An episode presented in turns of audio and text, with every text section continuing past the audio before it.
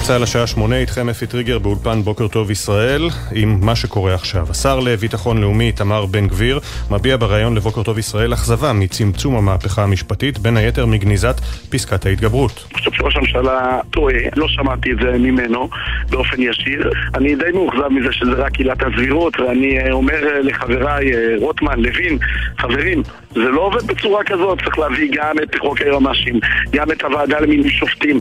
בתוך כך, נוסח חדש לחוק צמצום עילת הסבירות הופץ אמש לחברי ועדת החוקה של הכנסת לקראת כינוסה הבוקר. על פי התיקון, בג"ץ לא יוכל להשתמש בעילת הסבירות נגד הממשלה וחבריה בלבד. לא תהיה אפשרות להרחיב אותה בהמשך לנבחרי ציבור נוספים, כמו למשל ראשי ערים, אבל בנוסח החדש גם מובהר שביטול עילת הסבירות נוגע לכל החלטה של השרים, כולל החלטה להימנע מפעולה, להימנע מהפעלת סמכות, ובאופוזיציה טוענים שזאת בין היתר כדי לאפשר לשר המשפטים יריב לוין להימנע מכינוס הוועדה למינוי שופטים.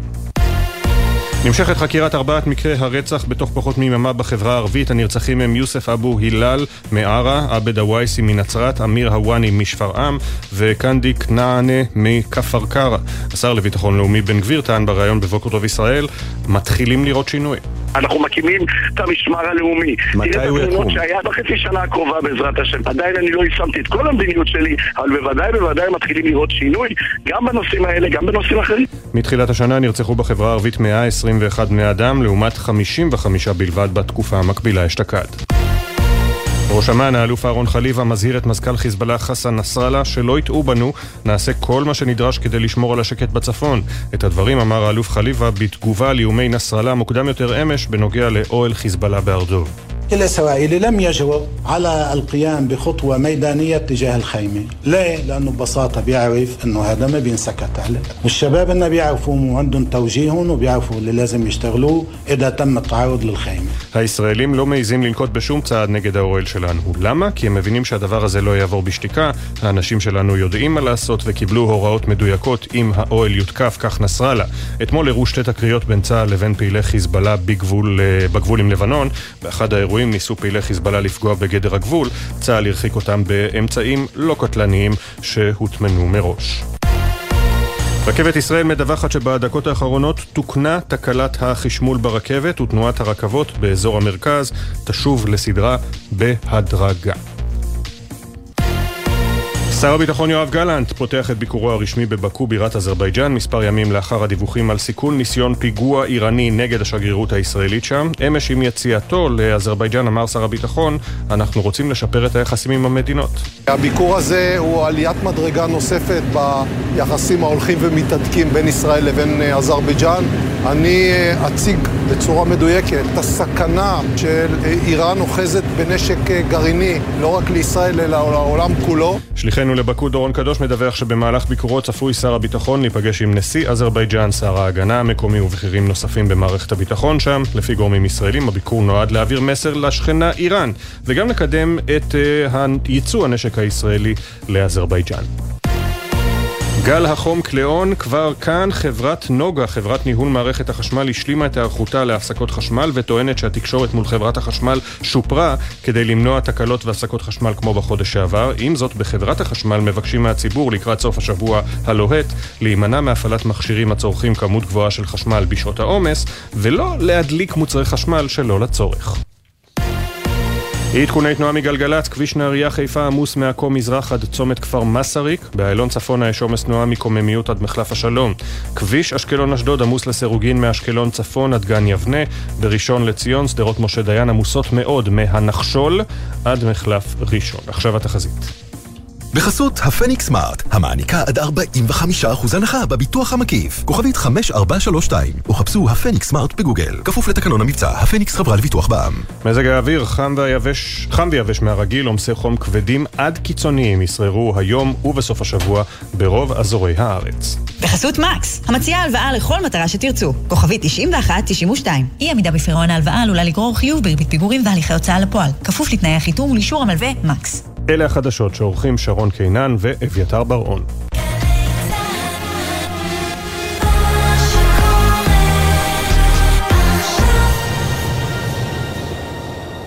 בחסות בוש, המציע מקררים שלוש וארבע דלתות אקסטרה אקסטרה לארג' בחמש שנות אחריות מלאה חינם.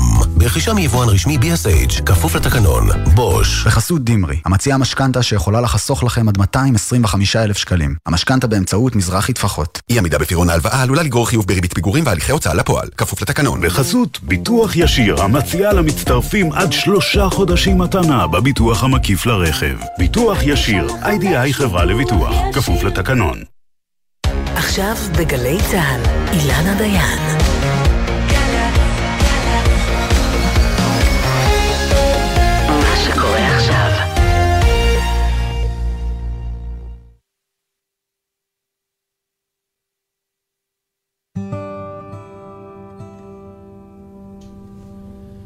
שמונה וחמש דקות, נכון להבוקר.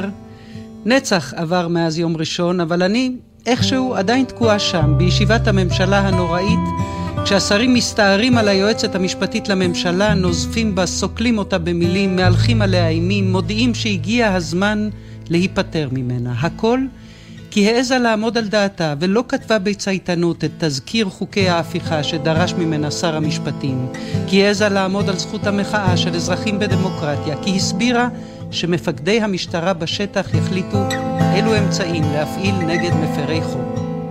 סליחה, אבל אני עדיין תקועה שם, באותן חמש שעות כמעט, שבהן ראש הממשלה ושריו שופכים זעמם על אשת מקצוע שכל חייה הבוגרים עובדת בשביל המדינה, שנלחמה בבית המשפט כדי שהמדינה לא תשלם פיצויים להוריה של פעילת שלום שנדרסה בידי נהג דחפור צה"לי ברפיח.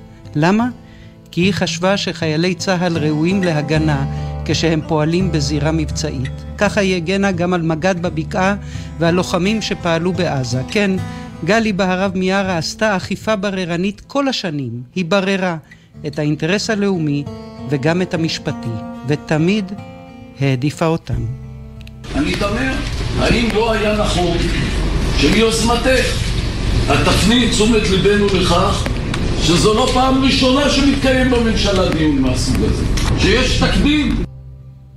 זה יריב לוין בהקלטה שהגיעה לידי ירון אברהם בחדשות 12 מזכיר ליועצת איך פעלה המערכת בנחישות בהתנתקות והיא יכלה כמובן להסביר לשר ששם שפכו שמן ומסמרים על הכביש והכינו מכוניות עם חומר דליק וחוק חנינה גורף מחק את רוב כתבי האישום שהוגשו אבל אני טוענת שכל זה לא משנה שהיועצת יכולה להסכים שהיו תקלות אז, שאפשר היה להימנע ממעצר של נערות צעירות עד תום ההליכים. אבל בעצם למה לעצור במשגים של 2005? למה לא לחזור עד שנת 2000? הרי כבר נקבע שבמהומות אוקטובר 2000 הייתה יד קלה מדי על הדק השוטרים שהרגו 12 ערבים אזרחי ישראל. ולמה לעצור בשנת 2000? למה לא לחזור עד 1959? בחיפה פרצו אז מהומות שישראל לא ידעה כמוהן. בוואדי סאליב שוב הופר השקט. אבנים ורעפי גגות היו מוכנים וערוכים מראש לניפוץ שמשות וראשים. במהומות ההן של ואדי סאליב התפרץ בפעם הראשונה זעם מזרחי שנשפך ברחובות ודוכא בברוטליות בידי השוטרים. גם אז כונסה ישיבת ממשלה, גם אז דרשו השרים שהמשטרה תנקוט יד קשה, ומי שמתגעגע היום לאכיפה כמו פעם, מוזמן לשמוע מה אמר השר לוי אשכול שניהל את הישיבה ההיא. היה יהודי כמוני, כך אמר, שמשך שנים הרבה טען שצריך עלייה קצת סלקטיבית. ממצרים שלחו לנו קודם כל את הנמושות. אינני יודע את מי מביאים עכשיו מפרס, אבל שנדע איזה ג'ונגל אנחנו מכינים לעצמנו. חלק לא קטן מהשכר הם מוציאים על ערק, והם זורקים אבנים כי בארץ מוצאם זה נוהג מקובל. 64 שנים חלפו מאז ואדי סאליב, 18 שנים מאז ההתנתקות. אין שום סיבה להתגאות במה שעשתה המדינה אז לחלק מהמפגינים, ואין שום סיבה לשחזר מחדלים ותקלות.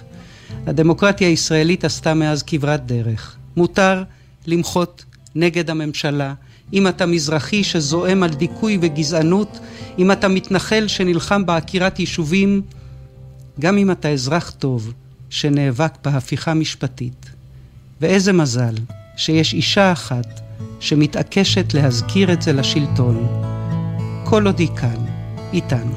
זאת כמובן דעתי בלבד.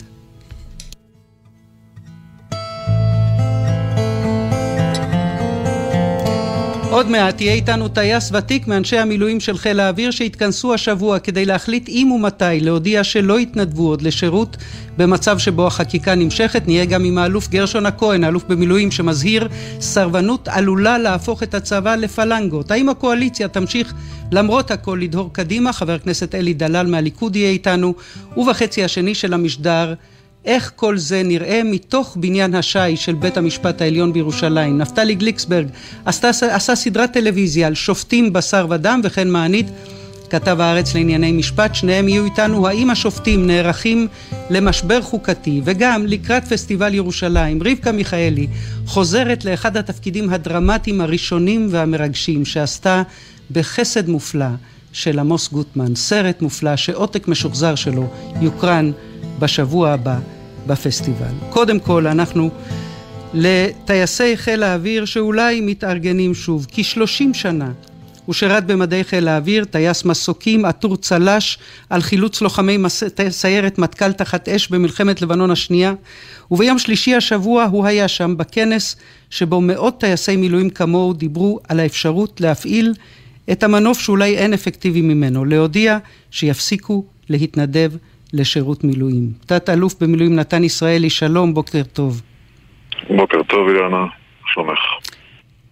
אני בסדר, אני מתה לשמוע על התהליך שאתה עברת. אתה הגעת למצב שאתה מסוגל להודיע לפיקוד הבכיר בחיל האוויר, חברים, אני לא אתייצב, לא אתנדב, לא אשרת עוד? אני ממשיך לשרת ואני אמשיך לשרת, אבל אני בוא לא לדבר על עצמי. לגופו של אדם, אלא לגופו של עניין. אה, אני לא חושב שאני הוא המרכז. אה, אני נמצא יחד עם קבוצה גדולה מאוד של אנשים, אה, שבר וקרע עצום וללא תקדים. במציאות שקשה לי לדמיין, שלא דמיינתי שיגיע אליה, לא אני אישית ולא רעי לנשק.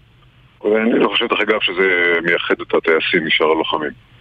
אה, אני טייס, אבל הבן הבכור שלי הוא בכלל לוחם ביחידה אחרת, והבן אחר הוא קצין ביחידה אחרת. זה לא קשור דווקא לטייסים, אני חושב. יש תהליך שההמשך שלו בצורה הקיימת, אני בררתי היטב את מילותיי, הוא מסוכן mm-hmm. בצורה קיצונית. האם יש קרע עצום? כן. אני גם מבין, דרך אגב, את הצד השני שתומך בתהליך. יש כאן דילמה אמיתית. אה, אבל דבר אחד חשוב לי לתקן אותך, או לדייק אותך. אין כאן התארגנות, ואין כאן אה, תהליך מאורגן. יש כאן לוחמים שנלחמו ונלחמים לאורך עשרות שנים, מסכנים את חייהם, מסכנים את אה, משפחתם, שחרדים חרדה אמיתית לגורל המדינה, ונמצאים בדילמה ערכית ומצפונית קשה ואישית. וכל אחד ינהג לפי מצפונו.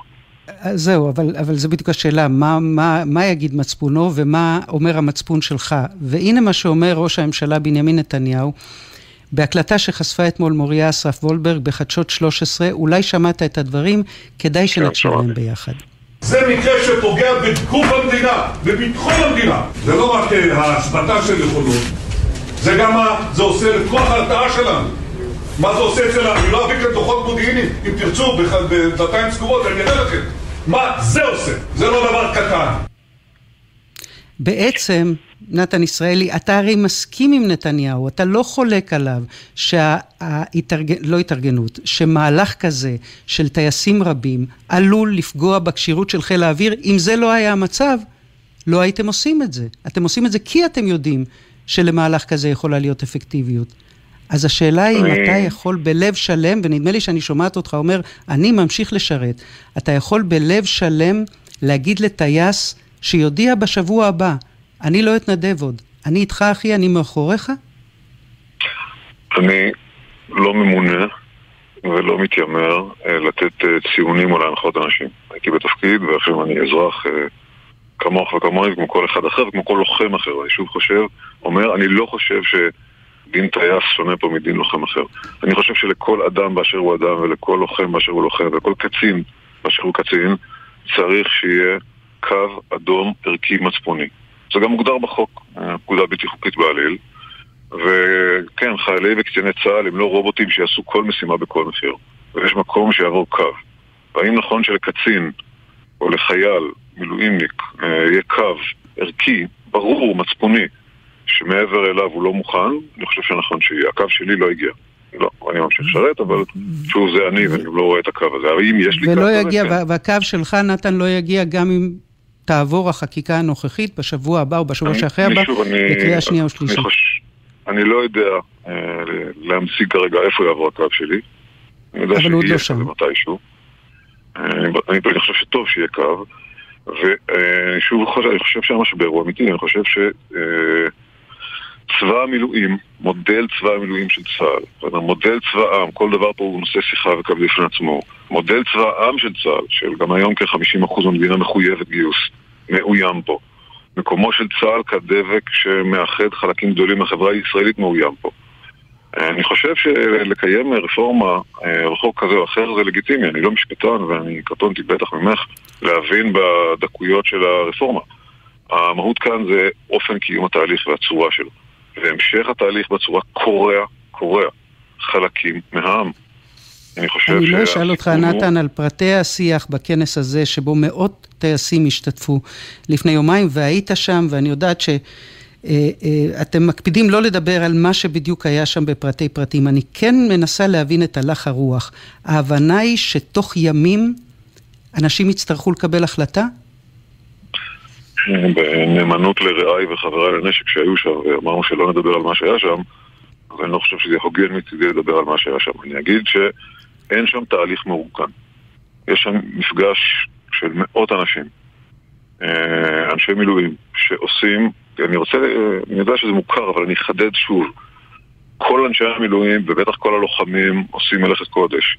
להיות טייס המילואים זה לבוא פעם בשבוע, להשאיר את המשפחה החרדה מאחורה, להיעלם ל-24-30 שעות מהבית, פעם בשבוע, אה, לסכן את חייך במשך עשרות ימים בשנה, 50, 60, 70 יום, זה לא דבר אה, מלאכת מצוות אנשים מלומדה. זה דבר שאתה עושה אותו אחרי בירור ערכי, גם בלמה אני עושה ומה אני עושה, וגם בנאמנות שלך למשפחה ולילדיך.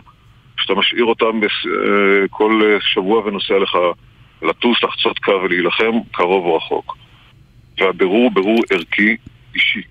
המפגש היה לטובת הבנת אה, המציאות ולמידה. אה, אין, ולמיטב היכרותי לא תהיה, אה, אה, קריאה. כן, חשוב לי לחדד, אני לא בעד זה, סרבנות, זה, זה ברור, נגד לא, לא משהו סרבנות. מאורגן. מצד שני, שנינו מבינים, ואני מניחה שזה גם עלה במפגש ובשיחות שיש גם לפני וגם אחרי המפגש הזה, שאם לא תהיה מסה קריטית, גם לא תהיה אפקטיביות. אני חושב שיש סיכון מוחשי ומיידי ואמיתי על מרכיבים משמעותיים מאוד בצבא המילואים של צבא הגנה לישראל, כן. כולל לא בחיל האוויר. כולל בחיל לא האוויר. נעשה, כולל בכל הצבא, זה לא נעשה, חשוב לי לחדד את זה פעם שנייה, זה לא נעשה כמנוף פוליטי. זה לא, זה אין, אין לי מושג מה האנשים שמצביעים ומה לא הצביעו. רובנו שירתנו, כולנו שירתנו עשרות רבות שנים, פעם תחת ממשלה כזאת ותחת ממשלה כזאת. זה לא מהלך מאורגן, מתוחכם פוליטית, ממש לא. זה מהלך אישי, מצפוני, ערכי, של אנשים שהתגייסו ונלחמו ונלחמים לטובת הגנה על מדינת ישראל כמדינה יהודית ודמוקרטית, ומרגישים שהחוזה הופר. שהחוזה הופר ומופר באופן בוטה. האם אפשר לעשות שינויים? בוודאי שאפשר. האם אפשר לעשות רפורמות? אפשר. לא בצורה הזאת. המשך התהליך מפקד כמו שהוא, חיל האוויר. יצא לך הוא- לדבר, נתן, עם מפקד חיל האוויר בתקופה האחרונה? כן, צריך לדבר עם מפקד חיל האוויר, אני חושב שהוא נמצא באתגר שאף מפקד חיל האוויר לא היה לפניו, ואני מחזק את ידיו מאוד. תומר הוא מפקד מעולה, ואני סומך עליו מאוד. ו- ועד כמה שאתה מתרשם מהלוך הרוח בין הטייסים, אם מפקד חיל האוויר יבוא וידבר, הוא, הוא מדבר, דרך אגב, הוא מדבר עם טייסי מילואים, אבל יבוא לדבר איתך ועם חבריך, ועם אלה שמתכוונים להודיע לא נוסיף לשרת, ויגיד להם, חברים, אתם עולים על מסלול מסוכן, החי לא יעמוד בשבר הזה, תעצרו כאן, מה תגיד לו? אני לא, אני לא אתן הנחיות למפקד חיל האוויר, הוא מכיר את זה מצוין, וכמות השיחות והזמן שהוא משקיע בדבר הזה היא רבה מאוד, אני מזכיר שמפקד חיל האוויר עושה הרבה מאוד דברים אחרים מהאנשים העסוקים במדינה. האם המצב חמור? האם המצב מסוכן? כן, מאוד, אמרתי את זה קודם. אני חושב שהדרך אה, להמשיך את התהליך כמו שהוא עכשיו היא מדרדרת ומעצימה את הסיכון. אה, האם ברורה משמעות מאחורי עצירת כמילואים של קבוצה גדולה של אנשים? ברור שזה ברור. זה יכול לפורר את צבא המילואים. אבל, אבל, זה יכול, אבל זה יכול בהקשר של חיל האוויר, ומי כמוך יודע, בזה אתה מבין פי אלף ממני, זה יכול לגעת בקו האדום של הכשירות של החיל. נכון. הכשירות לתקיפה נכון. בסוריה, לתקיפה באיראן, להתגוננות במקרה של מלחמה. ועדיין אתה שלם עם האפשרות שמאות טייסים באופן אינדיבידואלי לא מאורגן יודיעו, לא נגיע לבסיס פעם בשבוע? לא, אני, אני לא שלם, אני חושב שזה, שזה רע ואיום. משך הזמן שלוקח מהרגע שצעיר בן 18 מתגייס עד שהוא נהיה טייס מבצעי כשיר, בין 4 ל-6 שנים, תלוי על איזה פלטפורמה. לתקן את מה שנשבר ייקח עשרות שנים. אני מקווה שלא נגיע לשם, אבל אני יכול להבין, אני יכול להבין טייס או לוחם שאומר, אני הקו האדום, הערכי, המוסרי שלי, שמדבר על מדינה יהודית דמוקרטית, עם בלמים ואיזונים, נשבר והופר באופן כזה שאני לא יכול לשרת. אני יכול להבין את זה. אני שם? לא, אני לא שם, אני לא, לא חושב שאני אהיה שם כרגע, אבל האם המצב פה הוא קריטי? הוא קריטי. ואני חושב שהקריטיות היא טווח זמן המיידית. אני לא חושב שאנחנו באיזה נקודת זמן שיש לנו עכשיו חודשים. אני חושב שהמשך התהליך בקצב ובצורה שהוא עכשיו, מסוכנת מאוד. הסיכון לקרע הוא עצום. תת-אלוף במילואים נתן ישראלי, תודה שהיית איתנו בבוקר. בוקר טוב. תודה רבה, יום טוב. ועכשיו אנחנו עם האלוף במילואים גרשון הכהן, שלום, בוקר טוב. שלום, בוקר טוב. שמעתי, קראתי אותך לאורך החודשים האחרונים אומר וכותב, אין לנו קיום בלי צה"ל, אין מקום לסרבנות מכל סוג בשום תנאי. אבל אתה שומע את תת-אלוף במילואים נתן ישראלי, הוא לא מסרב פקודה, הוא לא סרבן שירות, הוא וחבריו מתנדבים, הוא אומר אני אמשיך להתנדב, אבל אחרים אומרים לא נתנדב אם המדינה הזאת תשנה את פניה. מה תגיד לו? קודם כל ההבחנה שהם עושים בין התנדבות לכאילו שירות בתוקף חוק זה לוליינות מופרכת. ואני אסביר מדוע.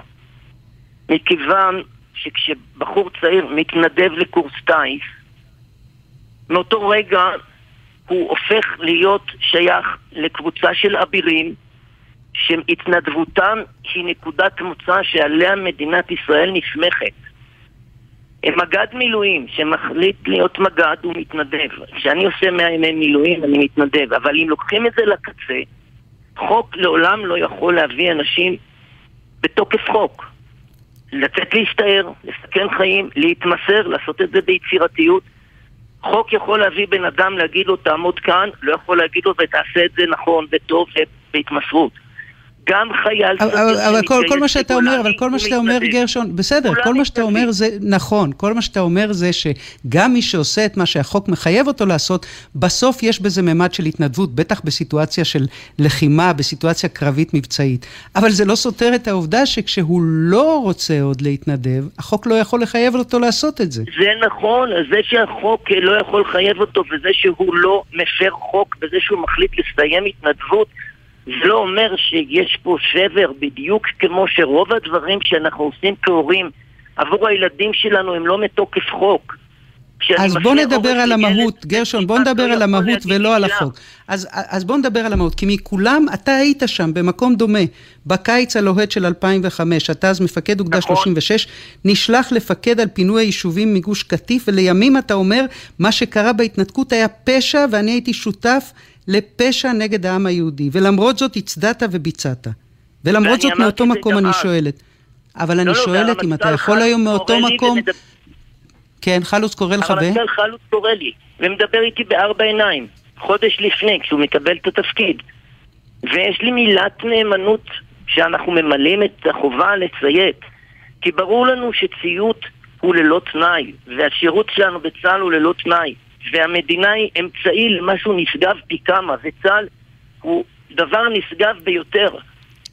המדינה היא, אמצעי, המדינה היא אמצעי למשהו נשגב פי כמה אם המדינה ממלאת את מה שקרה לנתן עכשיו, את החוזה שלה עם האזרחים, החוזה שלה להישאר מדינה יהודית ודמוקרטית. מבין, יפה, נהדר, אבל מדברים על איזשהו חוזה מדומיין, אבל לא באמת יש חוזה. בשבועה אנחנו נשבעים לצה"ל להקריב את נפשנו מוכנים ללא תנאי. אין חוזה. החוזה הוא מדומיין, אבל אם מדברים על חוזה, הם מזלזלים בציוד שלי ושל אלפים כמוני באותה שנת 2005. מה בעצם הם אומרים? בקטנה אז לא היה שינוי משטרי, אתם בסך הכל הייתם צריכים לשנות גבולות, לעקור אנשים. עכשיו זה שינוי משטרי, בעבורי. ומה, ומה אתה עונה להם על זה? ומה אתה עונה להם על זה? בשבילי לעקור בית אחד זה האם-אימא של השינויים המשטריים. פי מיליון יותר חשוב עבורי לא לעקור יהודים בארץ ישראל, שזה תכלית הציונות, מאשר אה, שינוי כזה או כזה באיזושהי התנהלות חוקית. אוקיי, אז אתה אומר זאת ציפור הנפש וזאת ציפור הנפש, ואני עכשיו רוצה מאוד. לבקש ממך, אני רוצה, הייתי מתה להמשיך את השיחה הזאת עוד דקות ארוכות, לדעתי, לצערי יש לנו דקות קצרות. אני, אני רוצה להשתמש, להיעזר בחיבתך לפילוסופיה, יש לך גם שני תארים בתחום. בכיף. במבט על, במבט על, גרשון הכהן, ממשלה נבחרת מובילה מהלך שחצי עם רואה בו מהלך לא לגיטימי, משחית, מסוכן. עד כדי כך שמיטב בנינו אומרים, לא נוכל לשרת עוד. אני שואלת אותך בלי קשר לשאלה מי צודק. מותר לשאול מי אחראי פה? מי זה שצריך ללחוץ על הברקס? כן, בוודאי שזאת שאלה גדולה, ואני גם כתבתי את זה במפורש. בגלל זה גם נתתי תמיכה לגלנט כשהוא נתן את הנאום שלו, אה, ונתתי את התמיכה עוד לפני שראש הממשלה פיטר אותו, ולמה זה כל כך חשוב העניין הזה? כי בוודאי לממשלה יש אחריות, אבל אם מישהו מסתכל מה קרה כאן, בסך הכל הממשלה הגיעה לנקודת נסיגה שהיא בסך הכל הצטמצמה למשהו מאוד קטן, ומה שאת נראה כאילו דורשים מאותו חלק גדול בעם שבחר בממשלה הזאת כניעה ללא תנאי. זאת אומרת, אתם יכולים לעלות לכיסא של ראש ממשלה ושרים, אבל שלא תשנו לנו שום דבר. וזה אומר, שב על כיסא השר, אל תחזיק הגה ביד, את ההגה ביד יחזיקו יועץ משפטי. אז אתה אומר בניגוד, אתה אומר בניגוד לסיבוב הקודם, בהינתן שהממשלה עכשיו הולכת על מהלך קטן בעיניך וחלקי, זה לא המקרה שבו אתה יכול לבוא ולעשות מעשה גלנט. כן, אבל אני אומר פה עוד משהו יותר, יותר רגיש אפילו. אני אומר, כולנו למדנו שגם במלחמה, אם אנחנו לא רוצים להביא את האויב להילחם עד הכדור האחרון ועד טיפת חייו האחרונים, תן לו מוצא של נסיגה, ותן לו גם מוצא של נסיגה בכבוד. לנצח עד הסוף זה לא תמיד כדאי. אל, אל, תהיו, אל, תהיו מנצחים, אל תהיו מנצחים הרבה. בדיוק, וכאן זה מוצא של כבוד, תבינו את זה. כי אחרת יש פה חצי עם, לא משנה איזה חצי יותר גדול, אה, חצ, חצי או חלק משמעותי שמרגיש שאין לו אפילו התחלה של יכולת לצאת בכבוד מהסיפור הזה. מוצא של כבוד. האלוף במילואים גרשון הכהן, תודה רבה, בוקר טוב. תודה ונקווה לאחדות, וכולנו מחכים לזה, ממש. הנה, על זה כולנו יכולים לחתום. תודה רבה, גרשון הכהן. תודה, תודה. עכשיו אנחנו עם חבר הכנסת אלי דלל, איש הליכוד, שלום, בוקר טוב. שלום, בוקר טוב לך אילנה ולכל עם ישראל.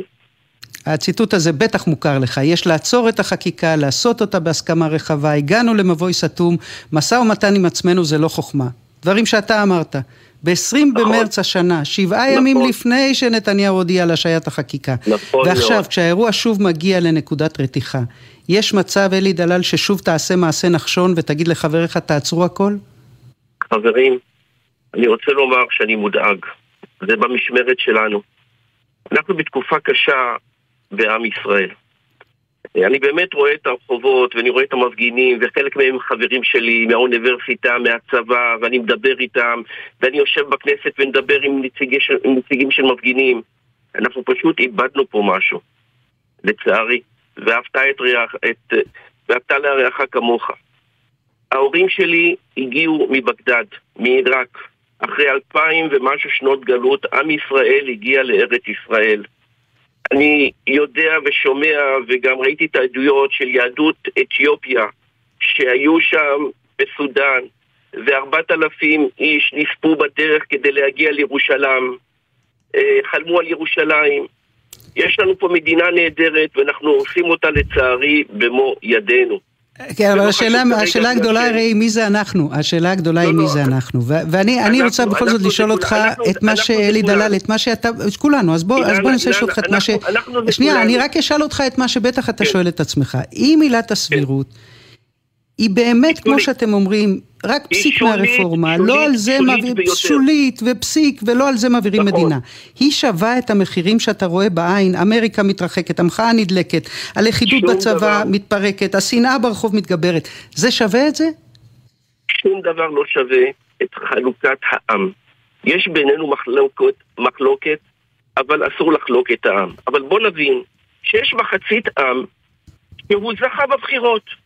ואני מסתובב באותו חלק, בשטח הליכודי, ובאים ואומרים, חבר'ה, אנחנו קיבלנו את השלטון, אנחנו רוצים לעשות תיקונים, אז קוראים לזה רפורמה, לעשות איזונים בין הרשויות. דרך אגב, זה לא רק אנחנו הראשונים שרוצים לעשות את זה. כל שרי המשפטים לדורותיהם, כמעט כולם, רצו לדבר ודיברו על תיקונים במערכת נכון, המשפט. נכון, נכון, ושנינו יודעים שהבעיה, הבעיה היא עכשיו הרי לא... תגיד, תגיד. לא, לא, אני, אני אגיד לך משהו קטן. תגיד. תראו, יש משהו שאם אני היום מביא את, את החלוקה או את הפרדת התפקידים בין היועץ המשפטי לבין התובע הכללי, לוקח את הנוסח של גדעון שריד, של גדעון סהר, שהעלה אותו לפני למעלה משנה, ומביא אותו היום, תהיה עליי עליהום. ולפני למעלה משנה גדעון הביא אותו, ושום דבר לא קרה. נכון, אלא שזה לא היה בקונטקסט של הפיכה משטרית, וזה לא היה בקונטקסט של לא, לא, הדבר הגדול שהושק, וכאשר לא ברור כרגע, ואיש מכם לא מוכן לומר לנו אם בזה זה יתחיל ויגמר. אבל אני רוצה לשאול אותך לא, שאלה קונקרטית. אה, שאלה קונקרטית. ככל שזה תלוי בך, ככל שאתה יודע להעריך, בתחילת השבוע שאחרי השבוע הקרוב, הקואליציה תעביר בקריאה שנייה ושלישית את החוק הזה כמות שהוא? בלי ריכוך, בלי שינוי מהותי? אה, אני כבר אומר שראש הממשלה אמר שלא תהיה פסקת התגברות. פסקת התגברות. כן, לא, אני שואלת על עילת הסבירות. וירכך את עילת הסבירות, אבל באמת שזאת לא הבעיה. זה פסיק של הפסיק מהרפורמה שרצו לעשות. והרפורמה שרצו לעשות היא הייתה בהליך ובתהליך לא נכון ואמרתי אותו. וגם לפני שיצאתי לתקשורת אמרתי את זה בישיבת הסיעה בתוך הליכוד שטעיתם. שטעיתם בשלב הראשון אמרתי, של השקת הרפורמה. אמרתי, אמרתי, ואני רוצה להגיד לכם שהיום אני שמח שראש הממשלה בנימין נתניהו נמצא על ההגה. אני מדבר איתו, דיברתי איתו לפני יומיים, ואני יודע שמאוד כואב לו מה שקורה. כואב לו נושא הסרבנות, כואב לו מה שקורה בעם.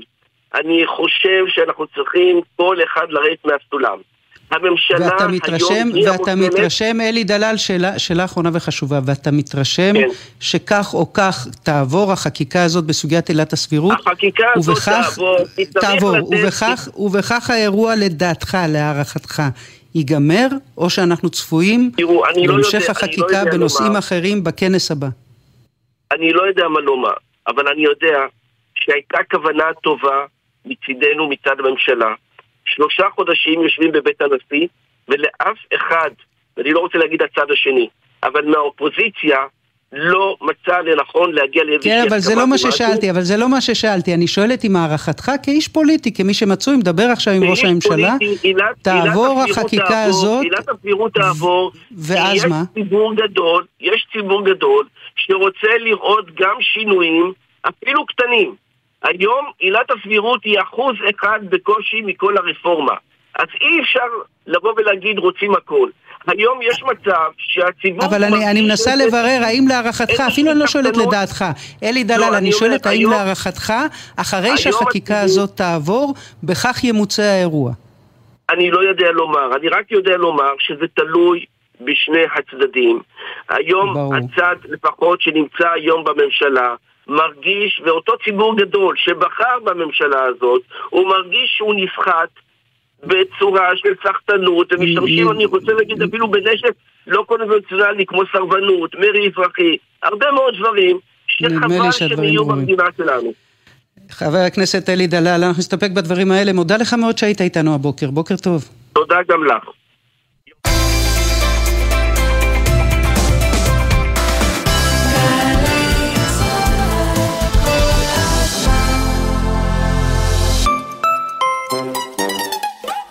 עכשיו בלוטו 20 מיליון שקלים, ובדאבל לוטו עד 40 מיליון שקלים. הופה! המכירה אסורה למי שטרם מלאו לו 18. אזהרה, הימורים עלולים להיות ממכרים. הזכייה תלויה במזל בלבד. הצטרפו עכשיו למתקן הכלייה הדרומי אלה, ותיהנו מתנאי שירות נוחים במיוחד. הטכנולוגיות שלנו, הביטחון של החברה, האתגר שלכם. שירות בתי הסוהר, ארגון הכלייה הלאומי של ישראל, מזמין אתכם להתחבר לביטחון המדינה, כמשרתים בשב"ס במתקני הכלייה, או באחת היחידות המובחרות, תוכלו ליהנות מקריירה מאתגרת, משליחות חברתית וביטחונית, מהטבות, מענקים ותנאי קידום. הצטרפו אלינו לבית הסוהר אלה, סמוך לבאר שבע. פרטים באתר לשכת גיוס שב"ס. ג'ם, ג'ם, ג'ם, ג'ם, ג'ם, ג'ם, הג'ם, ג'ם, ג'ם, ג'ם, ג'ם, ג'ם, ג'ם. הג'ם של קוטנר. בכל חמישי יואב קוטנר מארח את האומנים הכי מעניינים להופעה חיה באולפן. והשבוע פונץ' ורבע לאפריקה. הג'ם של קוטנר, עכשיו ביוטיוב של גלגלצ. והיום, בשתיים בצהריים, בשידור בגלי צה"ל. Yeah. התיאטרון הלאומי הבימה וגלי צה"ל מצדיעים ללהקות הצבאיות ולשיריהן הגדולים מכל הזמנים.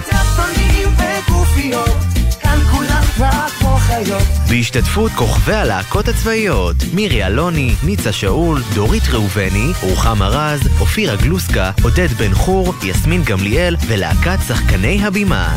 מנחה יואב גינאי. הערב בשמונה, תיאטרון הבימה ובקרוב בגלי צה"ל. עכשיו בגלי צה"ל, אילנה דיין.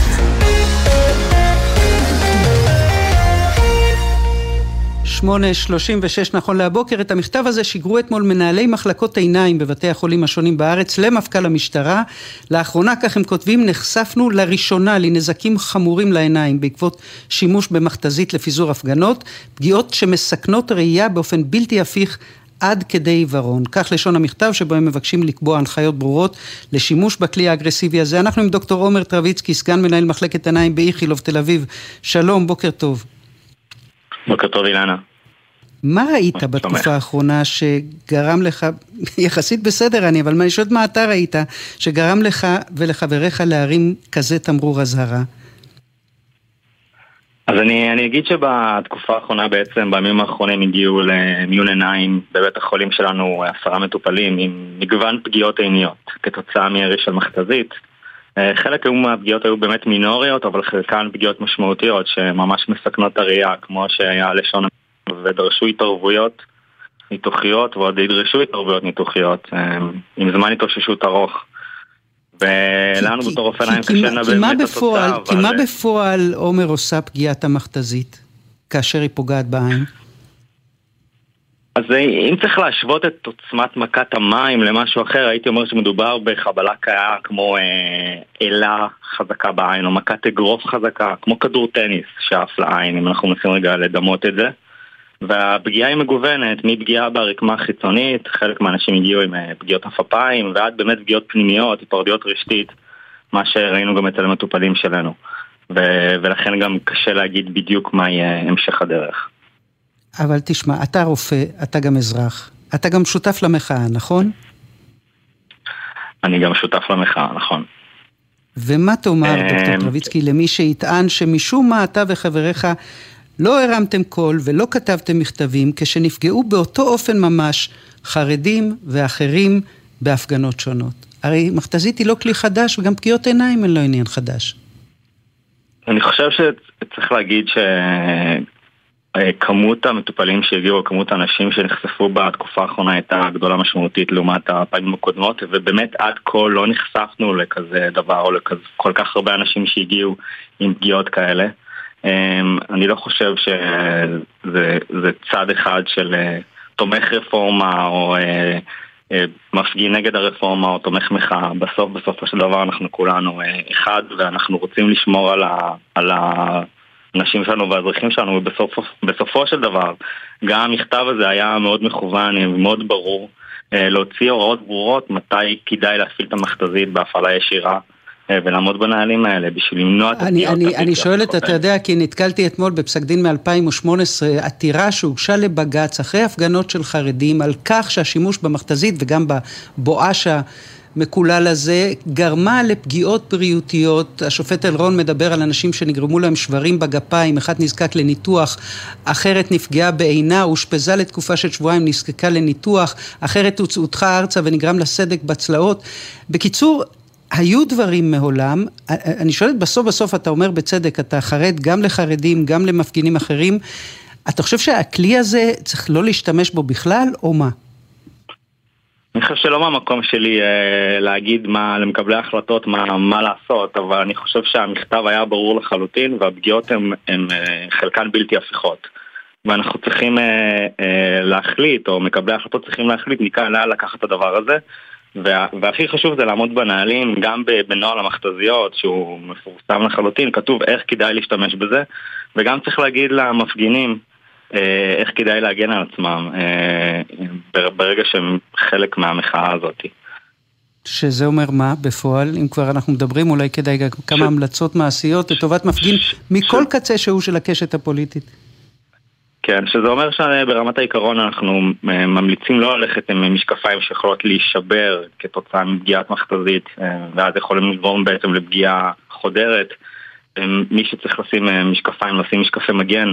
אה, שזה בעצם משקפיים איזשהו אה, פלסטיק יותר אה, עמיד ברמה הזאת, כמו גוגל של סקי. כן. וכמובן כמה שפחות להיכנס לתוך אזור, פשוט להימנע ולשמור על המרחק. דוקטור עומר טרביצקי, סגן מנהל מחלקת עיניים בבית החולים איכילוב בתל אביב, תודה רבה. תודה רבה אילנה. ובסוף בסוף, בגבעה נישאה אחת, בקצה הדרך שמובילה לכנסת, יושבים 15 שופטים, תשעה גברים, ושש נשים, ומהומת האלוהים הזאת אולי מתקרבת בצעד, בצעדי ענק אליהם, אל הרגע שבו החקיקה הזאת כולה תנחת על, שולחנה, על שולחנם. אנחנו עכשיו עם שניים, חן מענית, כתב הארץ לענייני משפט, שלום, בוקר טוב. בוקר טוב, אילנה. ונפתלי גליקסברג, יוצר הסדרה התיעודית שופטים בשר ודם, ששודרה בכאן 11 לפני כשנתיים, שלום. שלום, בוקר טוב, אילנה וחן. חן, נתחיל מהשאלה הכי בנאלית אבל גם הכי מסקרנת. להערכתך, שופטי העליון ערוכים לאפשרות שהם ילחצו על הכפתור הלא קונבנציונלי ויפסלו חוק יסוד? כי בסוף התיקון הזה שמבטל את עסקת הסבירות הוא יהיה חלק מחוק יסוד השפיטה. לדעתך הם ערוכים לאפשרות הזאת? אני חושב שהם ערוכים לאפשרות הזאת, אני חושב שכל מי שהקשיב רוב קשב לנשיאה אסתר חיות כבר בחודש ינואר באופן שבו היא דיברה, התייחסה בפעם הראשונה ואולי היחידה בפומבי לתוכנית של להפיכה המשטרית שיריב לוין הכריז עליה. היא אמרה באופן מפורש, אתם מכריזים פה, מתייחסים אל מערכת המשפט כאל אויב, אתם אה, מבקשים לפגוע בעצמאותה ובאי תלותה של המערכת, אה, והחוקים הללו הם באמת עלולים לעשות את זה. אני לא יודע אם דווקא חוק ביטול או צמצום עילת הסבירות, איכשהו בסופו של דבר זה יהיה המקרה שבג"ץ יפסול חוק יסוד, אבל בוודאי עם חוקים נוספים אה, שהם חלק מהתוכנית הגדולה יגיעו לפתחו של בג"ץ, והם יגיעו לפתחו של בג"ץ אם הם יחוקקו, אין לי כמעט ספק שהוא יתערב, וחיות בעצם אמרה את זה, ואני חושב שאת פתחת את השידור באותה אה, ישיבת ממשלה בתחילת השבוע שיותר כן. דמתה, דמתה לשימוע לפני פיטורים לגלי בהרב מיארה ולעמית איסמן, פרקליט המדינה, והשופטים בבית המשפט העליון כמונו יושבים וקוראים ומסתכלים על הדברים האלו, והם מאוד מאוד מוטרדים ממה שקורה. חלקם היו רוצים לצאת עם שופטי העליון בדימוס אה, רובינשטיין ופרוקצ'יה ובייניש להפגין ברחובות אם הם היו יכולים, כמובן שהם לא יכולים והם בהחלט אה, נכונים, אה, נכונים לקו, הם יודעים שכרגע המשימה מוטלת על כתפיהם של היועמ"שית ושל פרקליט המדינה ושל גיל לימון ואביטל סומפולינסקי אבל, אבל יכול להיות שבשלב הבא זה, זה יגיע אליהם. אליהם. זהו, אז תכף תכף נדבר גם על, על, על שלב הטקטיקה, אבל לפני זה נפתלי, אתה ישבת שעות ארוכות עם שורה ארוכה של שופטים שכיהנו בעליון, כולל ברק ובייניש וגרוניס ונאור ורבים אחרים, הם הכניסו אותך לתוך עולמם, לאופן שבו תיקים נדונים והחלטות מתקבלות. אתה יכול לדמיין גם באמצעות הדמיון הקולנועי היצירתי שלך, איך זה נראה שם עכשיו? זה משהו שהם מדברים עליו ביניהם, זה משהו שהם דנים בו בפינת הקפה במטבחון? אני חושב שתיארת נפלא דווקא על פינת הקפה. יש איזושהי דיגניטי ויושרה בשופטי בית המשפט העליון, שאני לא חושב שהם כולם מתכנסים עכשיו 15 אנשים לחדר ושואלים את עצמם מה יקרה ביום הדין. יש מה איזשהו כבוד למערכת, לתהליך. אבל הם גם בני אדם, וברור שהם נסערים וברור שזה מדיר שינה מעיניהם. אז יש שיחות, אבל פחות ממה שנדמה. זה לא החבר'ה מתכנסים. יש שם אנשים שהם כל אחד עומד איתן בפני עצמו עם דעה משל עצמו, ולכן אין שם איזה אווירה, בואו נדבר מה נעשה מחר. כן, יש הגיגים, יש את מי שהשופטת חיות תדבר איתו, יש את מי שהשופט נועם סולברג יחליף איתו מילה, אבל זה לא שיחה בחדר האוכל של הקיבוץ, מה יקרה מחר בבוקר. ובמובן הזה, חן, כשאנחנו מדברים על האופן שבו השופטים אולי נערכים וכמובן מנסים, אני מניחה, גם להבין את מה שקורה מחוץ לבניין הנישא הזה, כשאתה רואה את פסק הדין שפורסם אתמול, שבו בג"ץ פוסל סעיפי חוק שמאפשרים לשלול פנסיה מעובדים זרים, זה סוג של הצהרת כוונות? כלומר, הם יכלו למשל לדחות את פרסום פסק הדין הזה, אבל מישהו שם, אולי הנשיאה חיות אמרה לא, דווקא עכשיו זה הזמן לשדר נחישות? אני חושב שכן, אני חושב שזה פסק דין שהיה מתקבל כמובן בכל מקרה, אה, כי הוא ממשיך אה, קו ברור של אה, בג"ץ בנושאים כאלה, של פגיעה בזכות הקניין, ודאי של עובדים זרים שהגיעו ברישיון לארץ. ואני חושב שכן, אני חושב שהשופטים כמובן הם מודעים לכל מה שקורה, וזה חלק מ... שום דבר לא מנותק, שום דבר שקורה לא מנותק.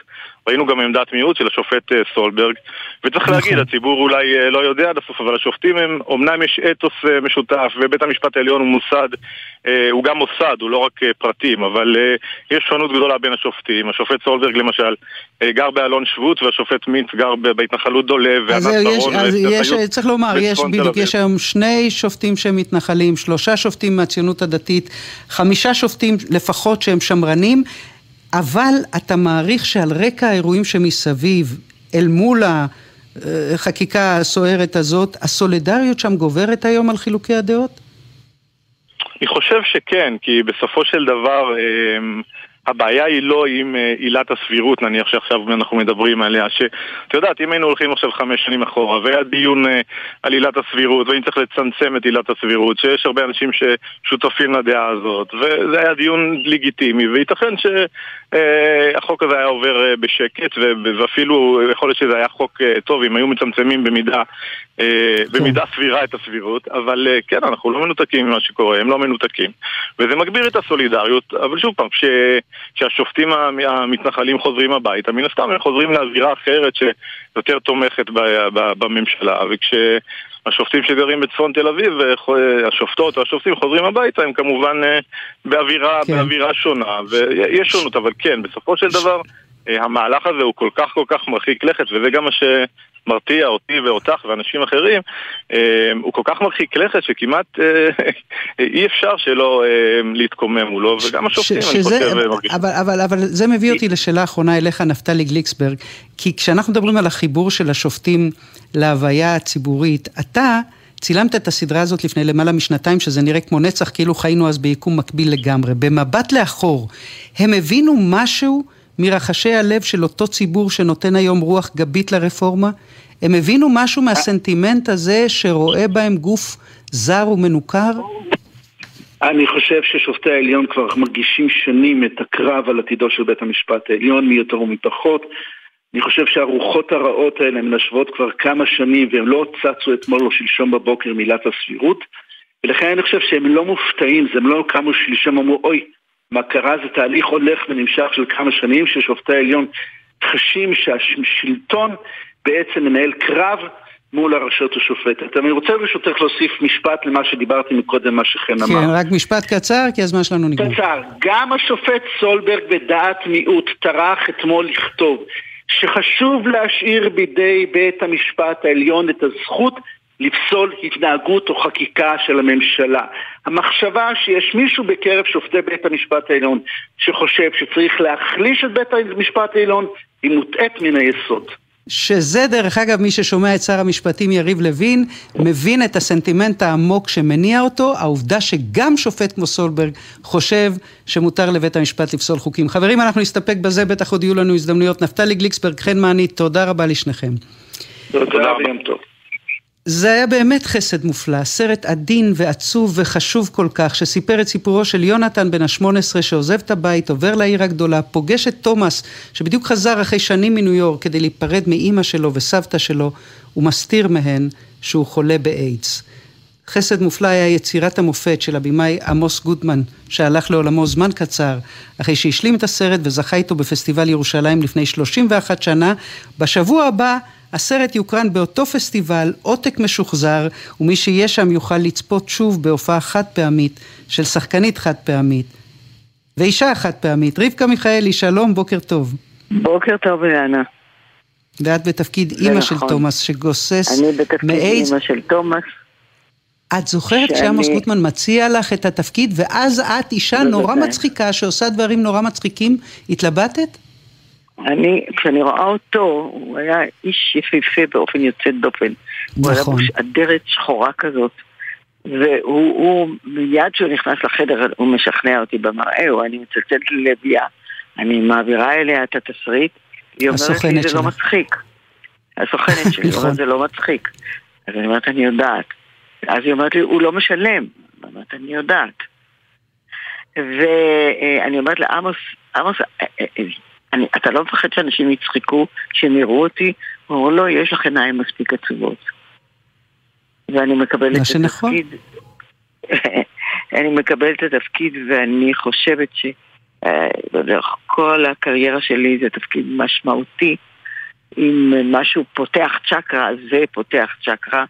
כי אחרי זה למה? קיבלתי תפקידים, אפילו בהצגה היום שאני משתתפת בה, שהיא קומדיה לכל דבר, יש בה רגעים מעמדים שהם ממש עצובים מאוד, נוגעים ללב מאוד, ואני, אה, נתנו לי אה, להתמודד איתם בלי לחשוש. את יודעת, יש שם דיאלוג, יש שם דיאלוג בלתי נשכח בינך לבין אימא שלך בסרט. כן. שאת מדברת על חוסר האונים של אימא שלא יכולה לעזור לבן שלה, הוא גוסס נכון, ממחלה צילמנו את זה נוראית. בגן מאיר. בגן מאיר גמרתי בתל אביב. וזה ברדיו. דיאלוג שכאילו, את יודעת, כל אימא יכולה להזדהות איתו. כל אימא שהילדים התרחקו מהבן שלה במדורת ל"ג בעומר. כל אימא שהבן שלה נפצע, נעלב, פגוע, והיא לא יכולה לעזור לו. לא צריך בשביל זה שהילד ימות מאיידס. ולמרות זאת, אני זה חושבת עשה... שבעדינות הזאת של עמוס גוטמן הוא רמז לתלישות הרבה יותר גדולה של כל דור ההמשך, שהוא בעצם איננו, שאין מי שימשיך. אבל רבקה, הסרט הזה עשה עוד משהו, והסרט הזה בפעם הראשונה שם על המסך הגדול את הקהילה הלהט"בית, שאז עוד לא אמרו את המילה הזאת. לך היה באיזשהו רגע איזושהי התלבטות, איזשהו משהו, מה יגידו, מה יאמרו, איך אני לא, אתמודד? התלבטות בוודאי שלא, בוודאי שלא. את יודעת, כשעמוס בא אליי, ואני לא ידעתי שהוא נסע, כשהוא בא אליי, בדיוק צלצלה חברה ובישרה לי על מותו של אליקים, שהיה צייר בדים ועשה קריירה גדולה בפריז, ואמרתי לו, אוי, חבר שלנו מת מאיידס. ראיתי שעמוס מחוויר. אה, וברור היה שזה באוויר, אבל אף אחד לא חשב שעמוס חולה. היה ברור שמדובר על המחלה הזאת, לא אומרים את שמה אף פעם בסרט. לא אומרים את השם. לא. אבל אז היה פסק דין. אז אתה, זה כמעט היה ברור שככה אתה תתחסל. גזר דין מוות. כן. ואת זוכרת והניתוק- את היום שבו סיפרו לך שעמוס נפטר? אני קראתי את זה בעיתון, כלומר כן, סיפרו לי וגם קראתי את זה בעיתון. האמת היא שהוא בתום העריכה של הסרט, אני לא ראיתי אותו מיום הצילום האחרון. ב- ביום של העריכה, כשהוא גמר את העריכה של הסרט, הוא עבר דרך השער של הרדיו, השאיר לי טבעת שאני נושאת איתה עד היום, אני עונדת אותה בכל הסרטים, בכל ההצגות, אני מסרבת להוריד אותה. זו טבעת שהוא השאיר לי אותה בשער של הרדיו יפיפייה. ג- גם כשהבמאי מבקש, גם כשהטבעת לא מתאימה לסט, לצילומים או להצגה? לא, הוא נתן לי את זה כמתנה אישית. לא, אני אומרת שאת. מסרבת להוריד את הטבעת כן, הזאת כן, גם כן. כשהבמאי יודעים, מבקש? יודעים שהטבעת הזאת נשארת. אמרו לי, טוב, תשאיר אותה. אני גם... זה הפרצוף שאני לא יכולה להוריד אותה. וזאת הייתה הפעם האחרונה שראית אותו, את עמוס גוטמן. כן. הוא אחד האנשים היפים, היפים היפים מבפנים ומבחוץ, ומנוסח, ועטוף במשפחה אוהבת. הוא היה אה, באמת מין מלאך כזה קטן שהסתובב בינינו. יפיוף. ויש רגע, יש רגע מהצילומים שאת לא שוכחת?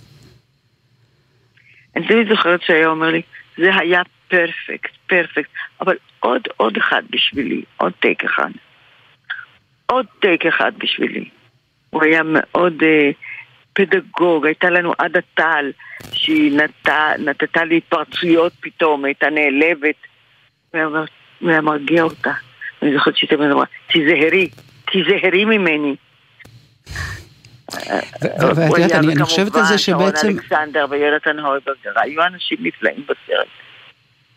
וגל אויברגר, אני, אני חושבת על זה שלא גל, זמן רב, גל, כן. זאת אומרת די בסמוך למועד הצילומים וההקרנה של הסרט ההוא, את בסיבה למסיבה מראיינת את דנה אינטרנשיונל בריאיון פורץ דרך, נכון. שגם בעצם הכניס אל תוך השיח את עניין הטרנסים שלא דיברנו עליו עד אז. במבט לאחור... הטרנסים אפילו לא הבנו. לא הבנו מה זה אומר, איפה הם מתקדמים, מה פירוש הדבר. השאלות שלי היו חתרניות טיפה, וגם, אבל אני מאוד קיבלתי אותה מראש כאומנית. אבל מצד שני, היית צריכה לשכנע את הצוות לא- שלך, כן, לא, שאת הרעיון הזה, כן, אבל... שאת הרעיון הזה צריך לעשות.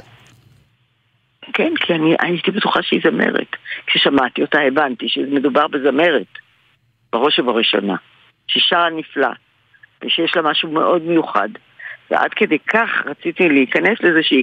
אה, אה, באתי לחנות הבגדים שם, עודד מזרחי, נדמה לי קראו לה מעצב, אצלו היינו כולנו וראיתי אותה מודדת בגדים וכולי ואת כל הצוות שליווה אותה. שי כרם כמובן היה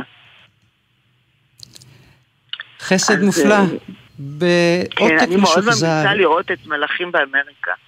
כן, נכון, גם מלאכים באמריקה, גם את סדרת הטלוויזיה, כמובן את ההצגה שעכשיו בקאמרי, אני חותמת יחד איתך. זו הצגה שחשבתי שהיא יכולה להיות מיושנת, ולא נכון, היא מרעישה, היא נפלאה. רבקה מיכאלי, תודה רבה. תודה רבה. זהו זה, אנחנו סיימנו. תודה לעורכת עדן ארדינס, למפיקות טומי כץ ותהל כהן, על הביצוע הטכני מיכל כהן, עורך הדיגיטל הוא יוסי ריס. מיד אחרינו, רזי ברקאי. מחר יהיו כאן משה שלונסקי ודודו סעדה. תודה שהייתם איתנו. סוף שבוע נעים. שבת שלום.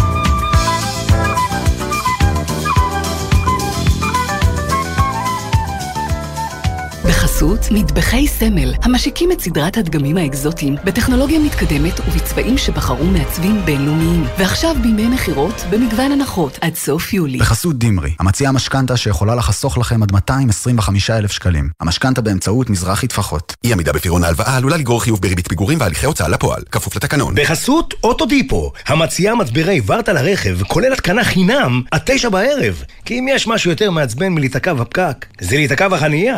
אוטודיפו.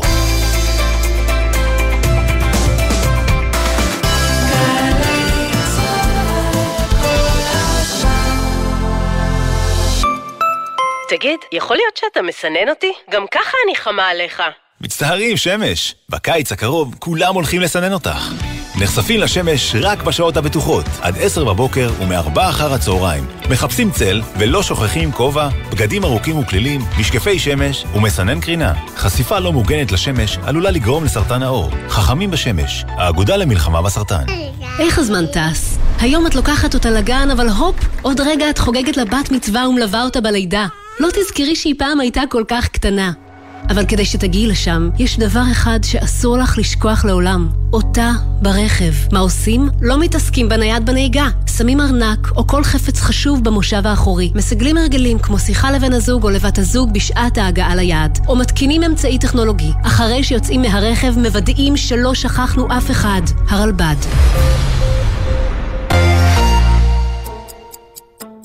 אתם בטח מכירים את הרגע המביך הזה, כשאתם פוגשים מישהו או מישהי חדשים, ואתם פשוט לא יודעים להגיד, אם זה בן, או בת.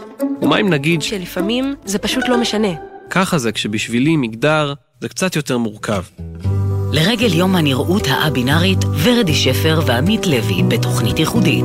סיפורים אישיים וחוויות מכל צידי המגדר. אתה חברה שלי, הערב בתשע, גלי צה"ל. מיד אחרי החדשות, רזי בר...